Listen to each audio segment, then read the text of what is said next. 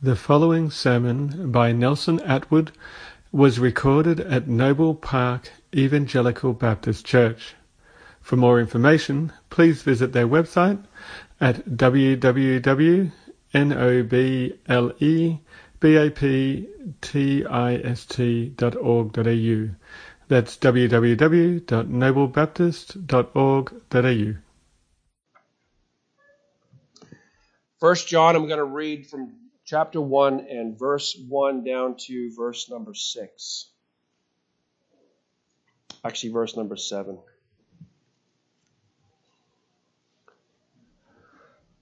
And the Word of God says, That which was from the beginning, which we have heard, which we have seen with our eyes, which we looked upon and have touched with our hands, concerning the Word of life. The life was made manifest, and we have seen it and testify to it and proclaim to you the eternal life which was with the Father and was made manifest to us. That which we have seen and heard, we proclaim also to you, so that you too may have fellowship with us. And indeed, our fellowship is with the Father and with his Son, Jesus Christ. And we are writing these things so that our joy may be complete. This is the message we have heard from him and proclaimed to you that God is light and in him is no darkness at all. If we say we have fellowship with him while we walk in darkness, we lie and do not practice the truth. But if we walk in the light as he is in the light, we have fellowship with one another, and the blood of Jesus, his son, cleanses us from all sin. Take your Bibles now and just flip back to the book of Acts again. Acts in chapter 2. And we'll read the paragraph from verse 42 down to verse number 47.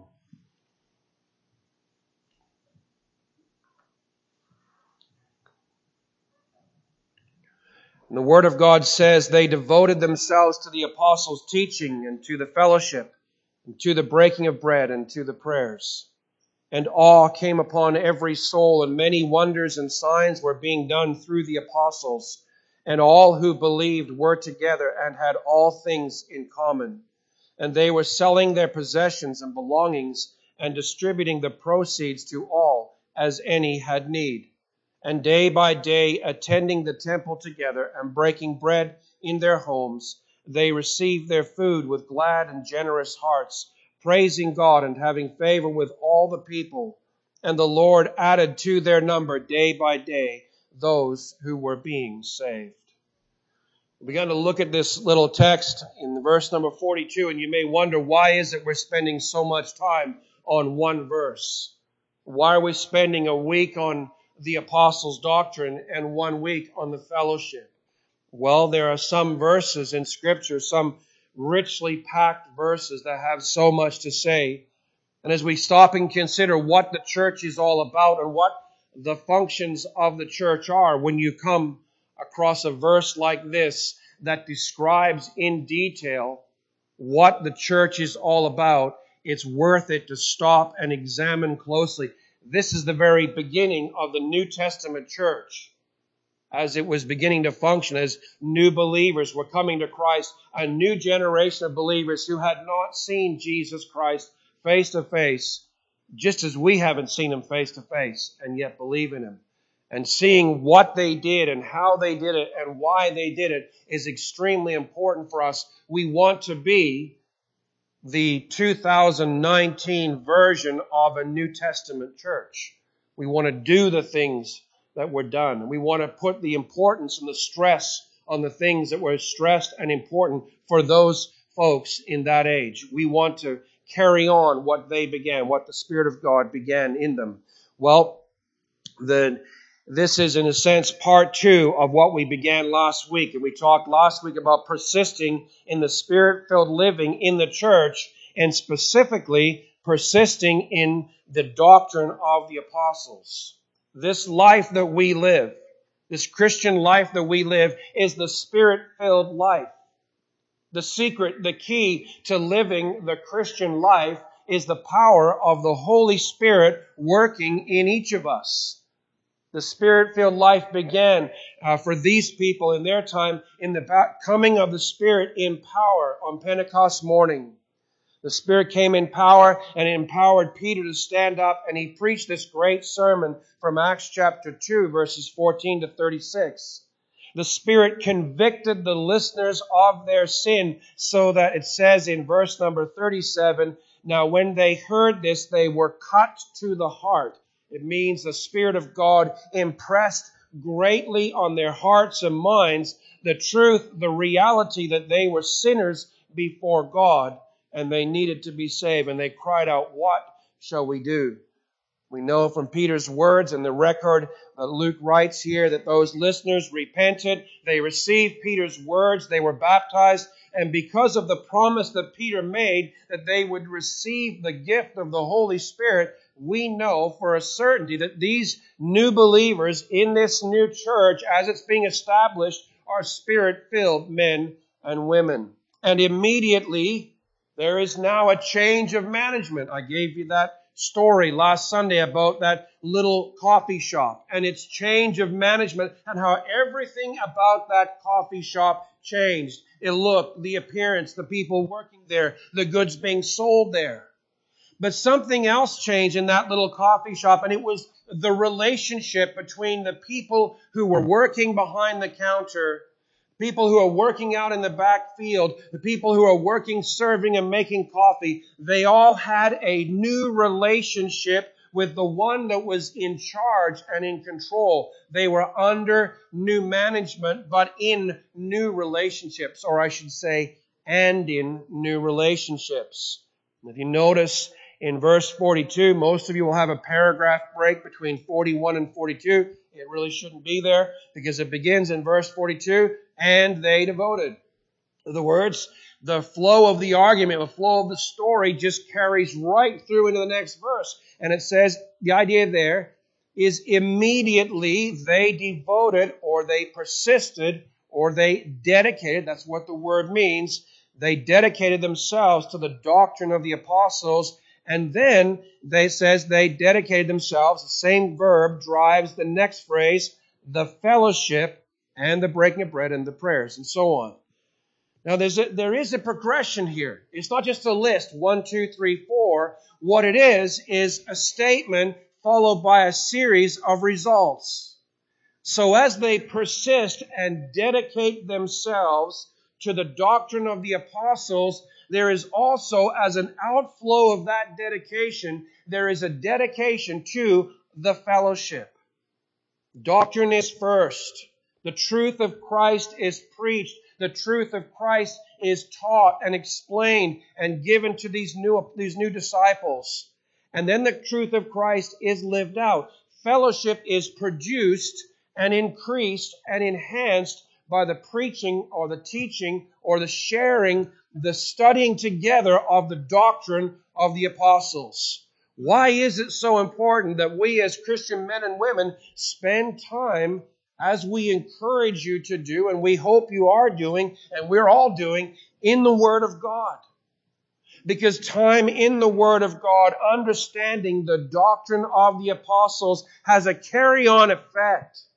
It affects the fellowship as well as the breaking of bread and prayers. And in a certain sense, you could even say that the fellowship is kind of a heading over which the breaking of bread, the prayers, the sharing material possessions, the sharing with those in need, that fall falls underneath the heading of the fellowship. They're under new management. They're now dedicating themselves to the fellowship. I want you to notice, I don't know if your Bible your version will pick it up, but you should have the definite article the should fall in front of each of those things. Now, in my ESV, it says they devoted themselves to the apostles' teaching and the fellowship and the breaking of bread and the prayers. And you, you'll notice the the shows up in there. More literally, it reads like this And they devoted themselves to the doctrine of the apostles and the fellowship and to the breaking of the bread. Okay, it's very key. And the prayers. They're very specific. He is defining very tightly those things he's talking about. And that's very important for us. So we want to look today at the fellowship.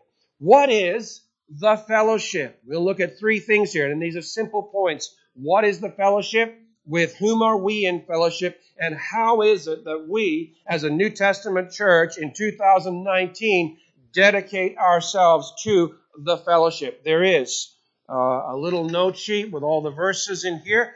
I was taken aside and soundly rebuked for not including a note sheet last Sunday, and so I'm very glad that the two sisters who did that did that because it's good, and um, and I, I hope it helps. Uh, there is a space on the back I do put there for taking notes. By the way, just a little quickie about why we do this.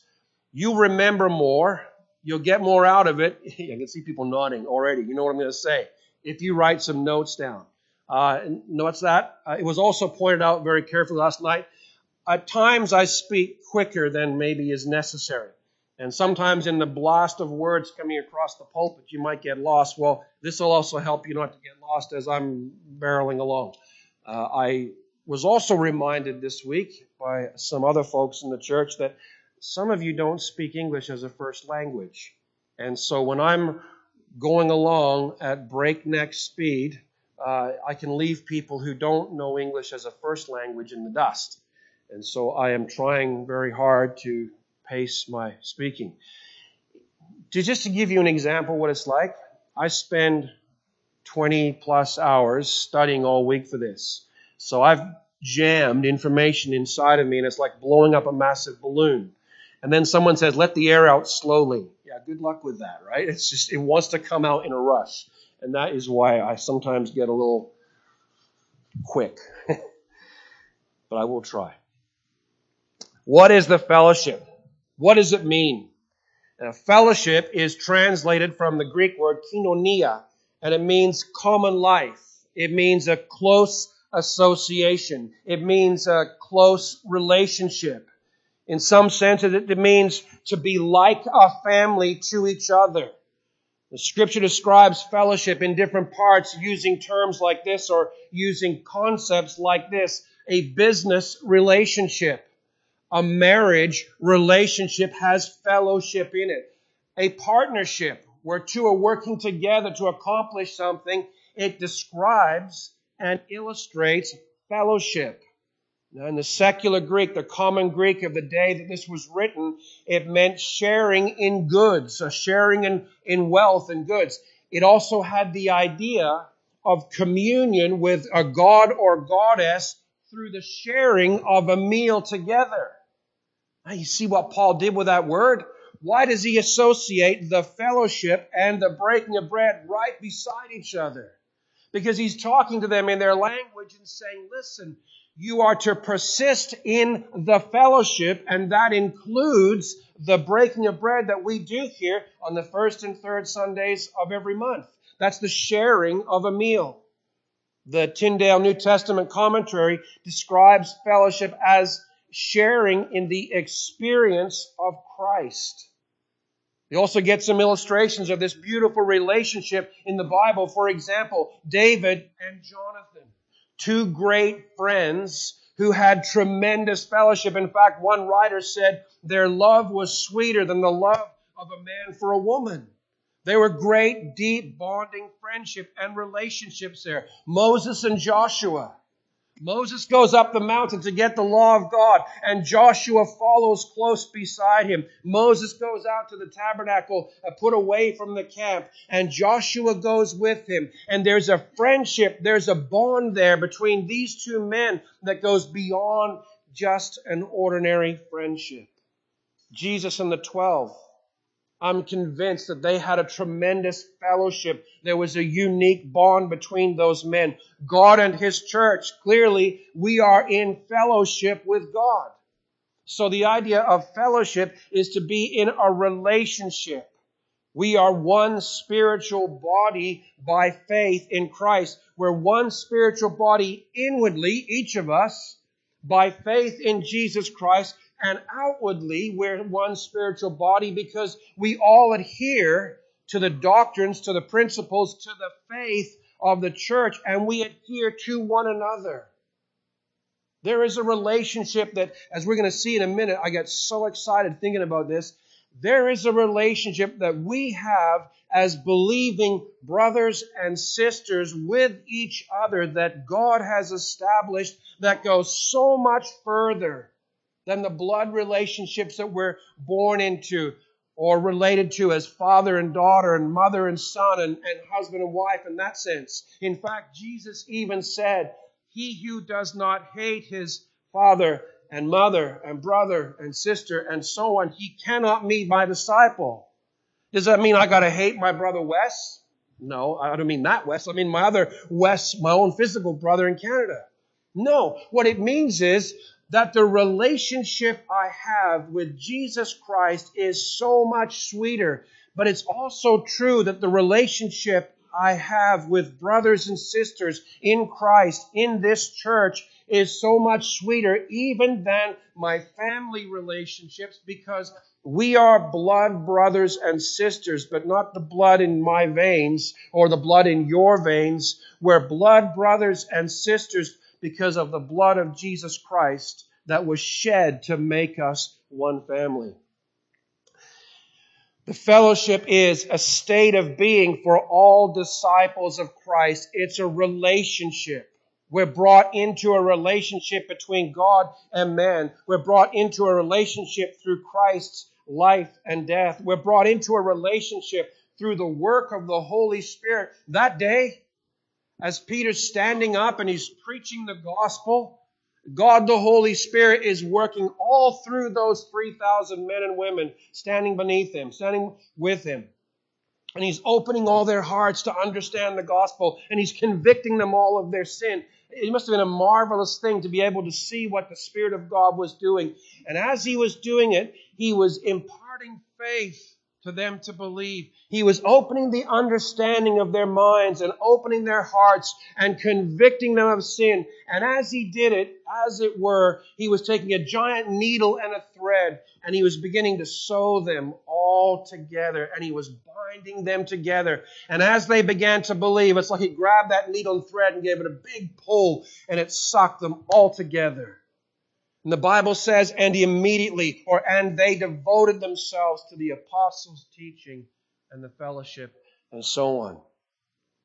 The fellowship is to be in the fellowship is to be baptized in the Holy Spirit into Christ and into his body. That gives us some idea of with whom we are in fellowship. That's the second main point. The fellowship that we understand here has its origin in the Trinitarian relationships of the three persons of the Godhead. And this is what spun my head off my shoulder as I was reading this and studying this this week. Think about this for a second. We go to heaven. And what did Jesus say? In heaven, there's neither marrying nor giving in marriage. So I love my wife to bits. I couldn't, I couldn't even comprehend the thought of being separated from her. But in heaven, that relationship will be gone.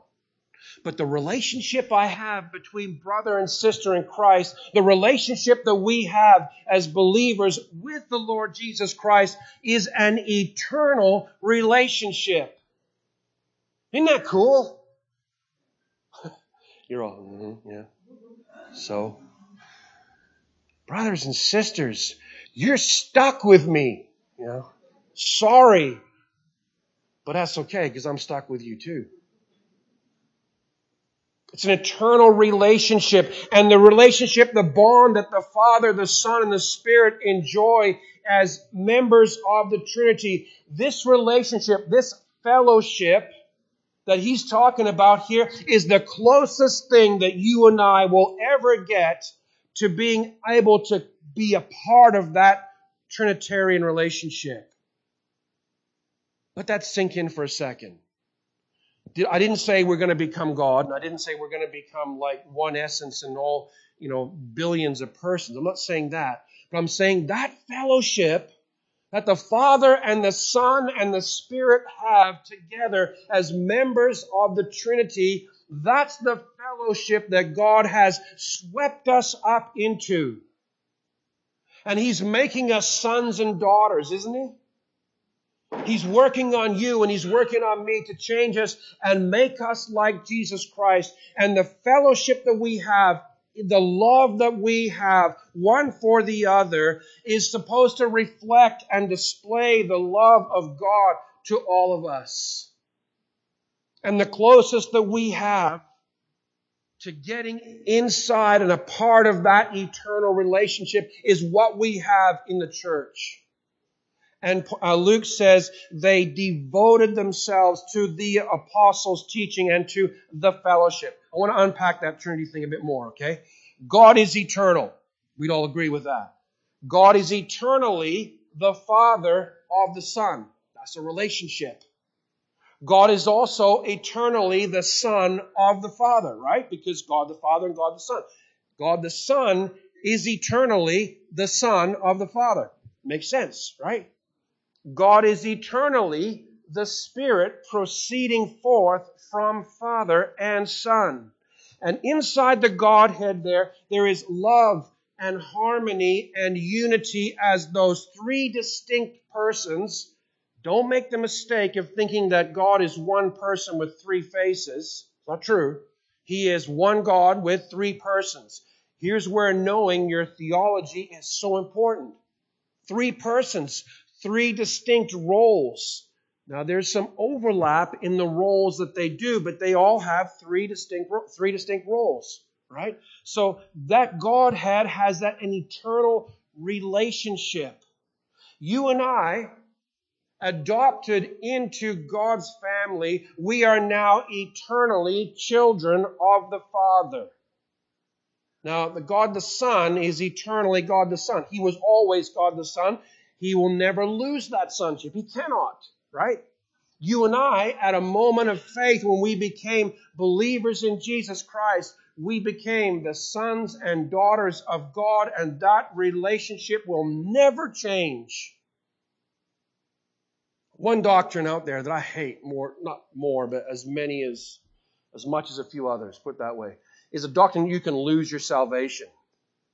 It just makes me I want to just jump up and grab people and shake them till their head rattles when I hear about that.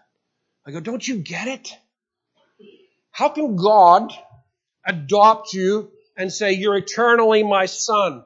Oh, go away and throw you away. It's not happening. Once we're saved, we're included in that relationship. That's an eternal relationship that will never end. We are eternally brethren and disciples of the Son. He is our Lord and our Master and our friend with a capital F with great respect. He is that for eternity. And when and Luke says they devoted themselves to the fellowship, they were devoting themselves to far more than cup of tea and cup of coffee and a cookie after church. We call that the fellowship time. That's a tiny, that's an infinitesimally small idea of what they were devoting themselves to. They were devoting themselves to the fact that they're now part of a relationship that will never end. We are eternally related to the Spirit. We are eternally related to each other. The Bible says that we are in the fellowship with Christ. 1 Corinthians 1 verse 9. It's on uh, your note sheet there. It says this, God is faithful, by whom you were called into the fellowship of his Son, Jesus Christ our Lord. You and I have an eternal relationship with the Lord Jesus Christ. We can never lose it. We can never leave it. He will never put us away. What a great hope we have.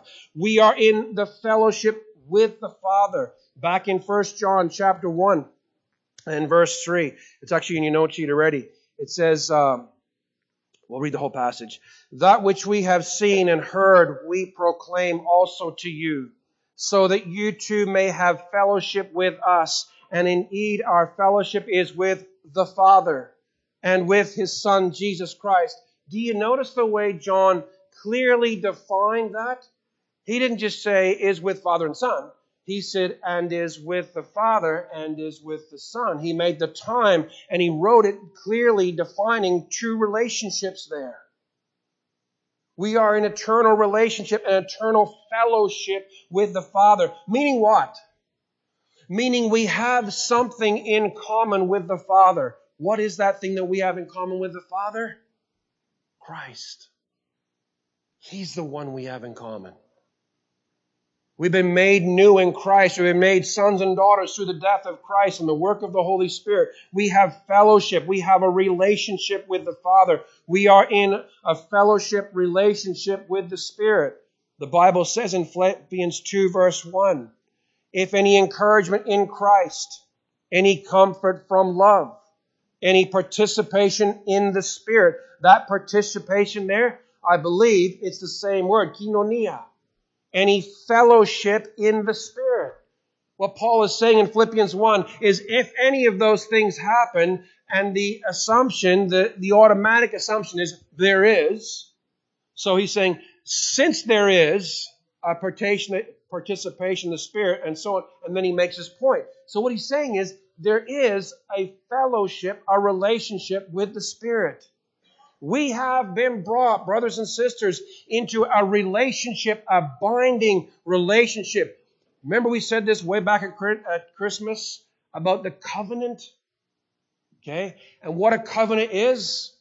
And we have been part of, included in a new covenant. A covenant is a blood bought bond or a bond made in blood.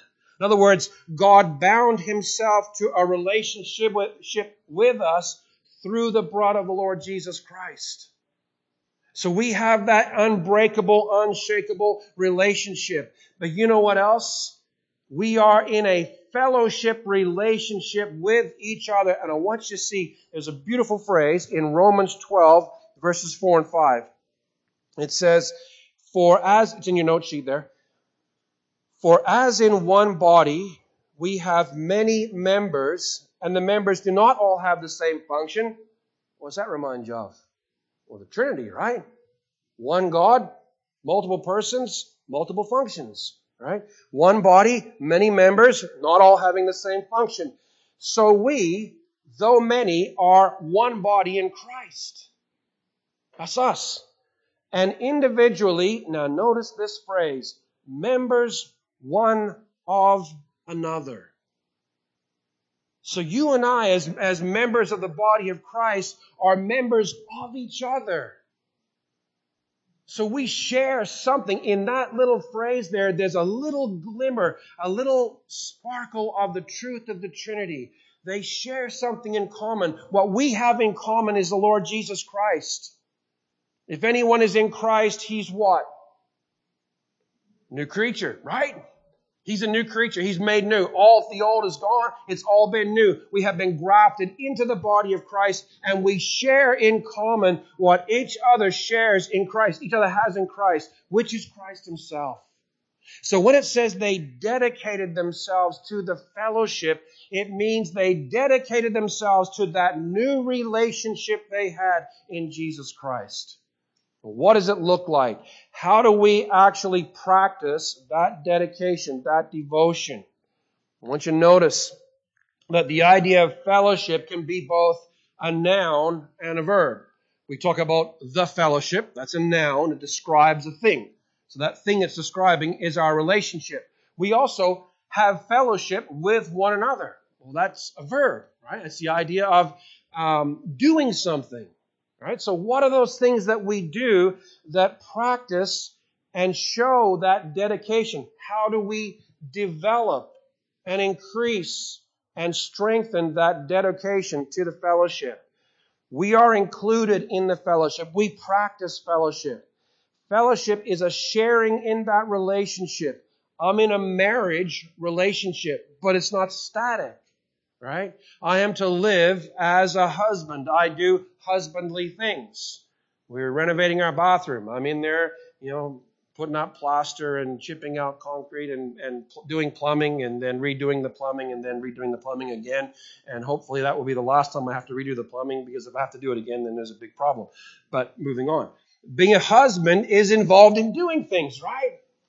So as members of the body of Christ, in the fellowship, we actively participate in fellowshipping with each other.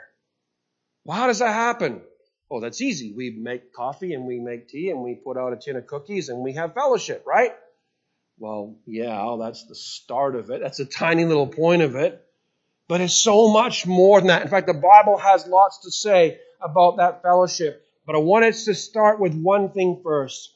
Dedicating ourselves to the relationship means that we cultivate that relationship in order to allow it to grow.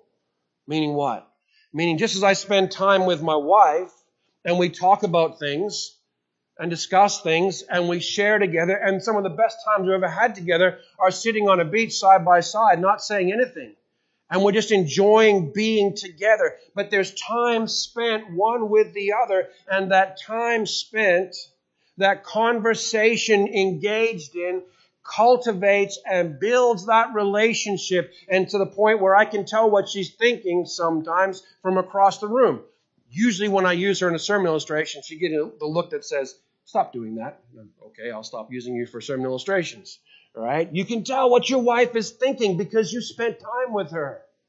So cultivating the relationship we have with the Father means learning to live as sons and daughters of the Father. It means learning to live with the Father's teaching and guidance. It means submitting to the Father's disciplining hand in our life. Read Hebrews 12. It talks all about the discipline of the Father and the way the Father disciplines us with the intention to change us and shape us and make us more like Christ. We cultivate the, the fellowship and relationship with the Son. We follow His leading. We look at how Christ lived His life, the things He said, the priorities He established. I'm always rebuked reading through the life of the Lord Jesus and seeing how often he got up early to go and spend time with his Father in prayer. Jesus was a man of prayer. In fact, listen to uh, Paul Washer again the other day, and he made the comment that when Jesus spent time with his disciples, they saw him cast out demons, but they never asked him to teach them how to do that. They saw him raise the dead, but they didn't ask him how teach us how to raise the dead. Those disciples saw Jesus healing blind people and deaf people and mute people, and they never said, Lord, teach us to do that. But when they came upon Jesus in Luke chapter 11, it says they came and Jesus was in prayer. And they waited until he had finished, and then they said, Lord, teach us to pray. In other words, the power the impact, the intensity, whatever it was about Jesus' prayer life was so engaging and so impactful to them that when they asked Jesus to teach them something specifically, that's what they asked him. And brothers and sisters, how we cultivate a dedication to the fellowship that we have with the Son is time spent with Him in prayer, meditating on Scripture. My son Cameron gave me a good uh, lesson this week. He said, Dad, you know, it'd be so much better. I think if I just spend 15 minutes every day, I take one verse of Scripture and I meditate on that one verse. And I was immediately reminded of how often the Bible talks about meditating on Scripture. And the Bible says almost nothing about reading through it four or five times in a year. Doesn't say that. But it says lots about meditation about examining a scripture under the power of the Holy Spirit and speaking in prayer about that scripture to God and asking Him to explain it and show it. And a couple of times this week, I took the, I did His, followed His example and did what He said about that in my office with one verse and was so powerfully impacted. The, the article you see in there the Christ our fellowship from Leviticus chapter 1, that was the result of sitting there and just chewing over a verse. And think about how it all unpacks. We cultivate the fellowship that we have with the Son as we spend time with Him. We cultivate the relationship that we have with each other in Christ as we spend time with each other. I was rebuked this week again uh, in pastoral ministry about spending time with the saints, visiting the saints in their home, getting to know them, understand them, to talk with them. I had, we had a wonderful time with one couple this week for an evening on Friday night and hearing about their life in communist Europe and what it was to grow up as Baptists in a place where Christianity was forbidden. And just marveling. I spent some time with a fella uh, down in the coffee shop. He's telling me about his family and how they went over to Saudi Arabia in the illegal underground church, and his family got alongside these believers and they encouraged these people who are meeting at the risk of their lives. And here's me moaning and groaning about, oh, you know, it's hard. And he's talking about, you know, these guys are going to die for their faith if they get caught. And all of a sudden, my moaning and complaining got really small. Didn't mean much. We cultivate the fellowship that God has put us in. Listen, whether you like it or not, God has put you into this church. God has put you beside the person you're sitting with. It might be your wife, it might be your husband, it might be another believer, but listen, if you eradicate all the chairs that are empty and push us all together, and I think we should do that one day, have everybody sit tight together in all the rows, right up against each other, We're all good and uncomfortable. I'll stay up here where I got elbow room, but you can all sit in the tight together down there. And realize that, listen, God has put us together in this church, and there is a necessity for us to cultivate the fellowship the relationship in Christ that we have with one another. And brothers and sisters, that's what they were doing. They were together. Look what it says a couple verses down, uh, Acts chapter 2 again. It says, verse 44, and all who believed were together. Now you say, oh, but you know, if we look at the ancient church and we see the size of homes and so on, you can quickly analyze and realize there's only about 30 people in each home. So they really weren't all together. They were all spread all over the city. I don't think that's true at all. You read a bit further down, and it says, and day by day, attending the temple, or you could also phrase that, persisting with one mind in the temple. What did they do in the temple? They got together. You know how big the temple courts were? Massive. You could have 3,000 or 4,000 people all together at the temple. Now, it may have been in smaller groups. That's quite possible. But I think the point we need to get across is these people who once were scattered all over were from different parts of Judea, separated by regions and separated by different sects in that inside that religion. All those barriers were pulled away and these believers were together. They wanted to be together. They loved being with the saints, fellowshipping together, enjoying the love that they shared one with the other, enjoying Jesus Christ together. And, brothers and sisters, there is something so sweet when we take time to pray in the prayer meeting on Wednesday nights. And I'll confess very quickly, we often let the Bible study go far too long and spend far too little time in prayer.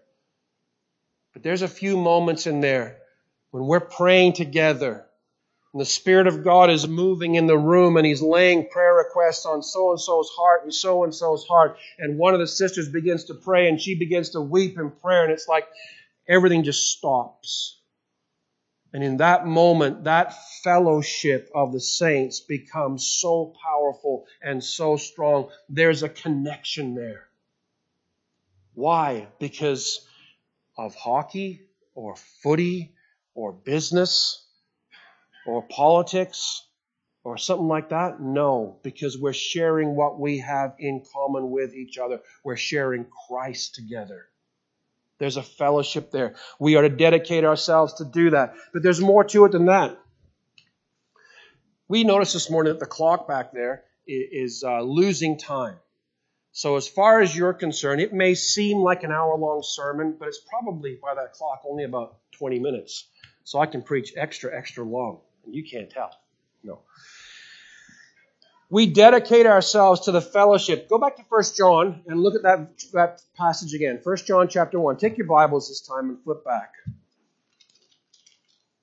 There is something so key about using your own Bible. I give you the note sheet to help save time, but your Bible is far better because I want you to see it in the Word of God in front of you that you're going to look at when you read it next time. 1 John chapter 1, I want you to notice verses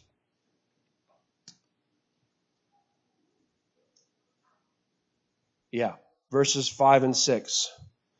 This is the message we have heard from him and proclaimed to you that God is light and in him is no darkness at all. If we say we have fellowship with him while we walk in darkness, we lie and do not practice the truth. But if we walk in the light as he is in the light, we have fellowship with one another, and the blood of Jesus, his son, cleanses us from all sin. What's he saying? He's saying the way that we develop and cultivate that fellowship that we have one with the other and with God is by walking in the light. By striving to live according to the doctrine of the apostles, by striving to live the new life in Christ. All of Ephesians and Colossians and Philippians, I think about Galatians, but those three anyway, all talk at some point in there about putting off the old man and putting on the new man, putting on Christ. Living out the reality of who we are in Christ means to walk in the light. It means I put off the old habits and the old thinking and the old attitudes, and I strive to live and walk in the light, in the light that is Jesus Christ. And when I do that, I'm cultivating the fellowship not only when I, that I have with the Father and the Son and the Spirit, but I'm also cultivating the fellowship that I have with my fellow believers. You ever, I hope this is not true of you, but when I was younger, a new believer, young believer anyway, in my late teens, I lived a very ungodly lifestyle. And I rocked up to church on Sunday morning with my gray suit or blue suit and my King James wide margin leather bound Bible the one arm and possibly even still a little hungover from the night before. And nobody knew. But you know what the funny thing was? The more I lived like that, the less I wanted to be at church. Because I'd spend time with these Christian brothers and sisters, and I'd spend some time with my friends who were going on for the Lord. And I could sense there was a widening gap there. Yes, we were still brothers and sisters in Christ. That relationship cannot be broken. But there was a strain there in our relationship. And the neat thing was some of the older ladies in our church. I don't know what it is with older ladies, but give thanks for the older ladies in the church. God gives them a perception and an insight that sometimes men don't pick up on. And they see right through facades. And some of those older ladies, as they watched me and would talk with me, and I didn't like talking with them because when they talked to me, I could sense that their eyes were seeing straight through the gray suit and straight through the scrubbed up, clean shaved, short hair and the leather bound King James Bible, and they were seeing what I was doing on Saturday night.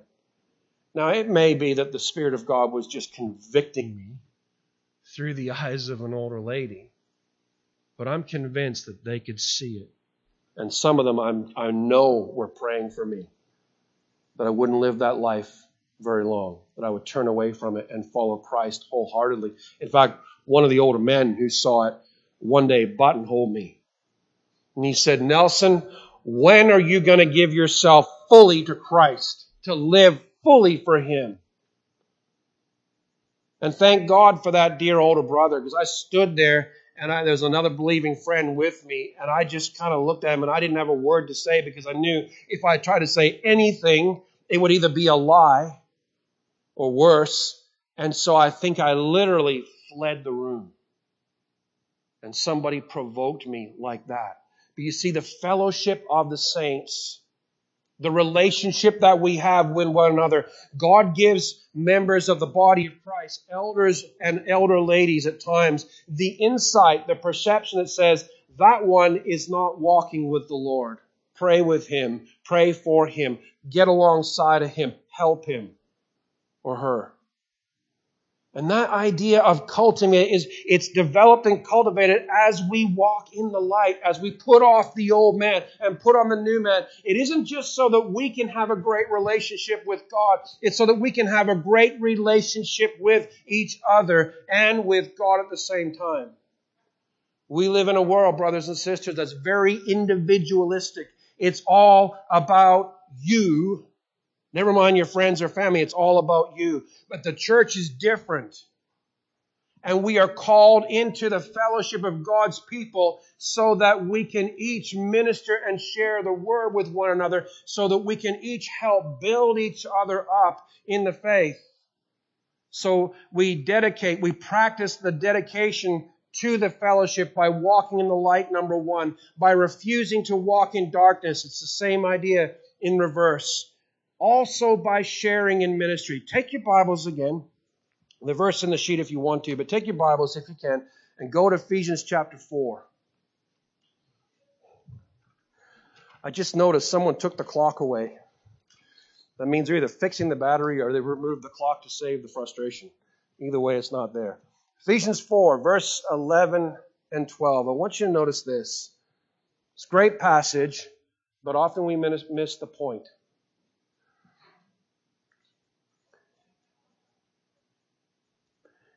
Paul's writing and he says, And he, that's Christ, gave the apostles, the prophets, the evangelists, and the shepherds and teachers to equip the saints for the work of ministry, for building up the body of Christ. What does that mean?